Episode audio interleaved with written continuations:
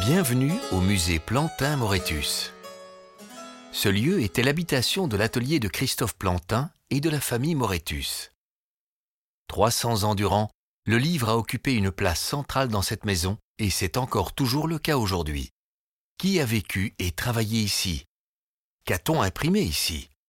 Quels savoirs et quelles idées se sont répandus d'ici vers les quatre coins du monde, bien au-delà de l'Europe? Au rez-de-chaussée, on fait la connaissance de Christophe Plantin, l'aïeul, l'homme d'affaires, le chef d'entreprise, l'humaniste et l'imprimeur. À l'étage, on se plonge dans les plus beaux livres imprimés dans cette demeure, allant de bibles somptueusement décorées à de simples almanachs. Ça et là se trouvent des reproductions de livres imprimés dans cette maison. Feuilletez-les à volonté. Nous vous souhaitons une agréable visite.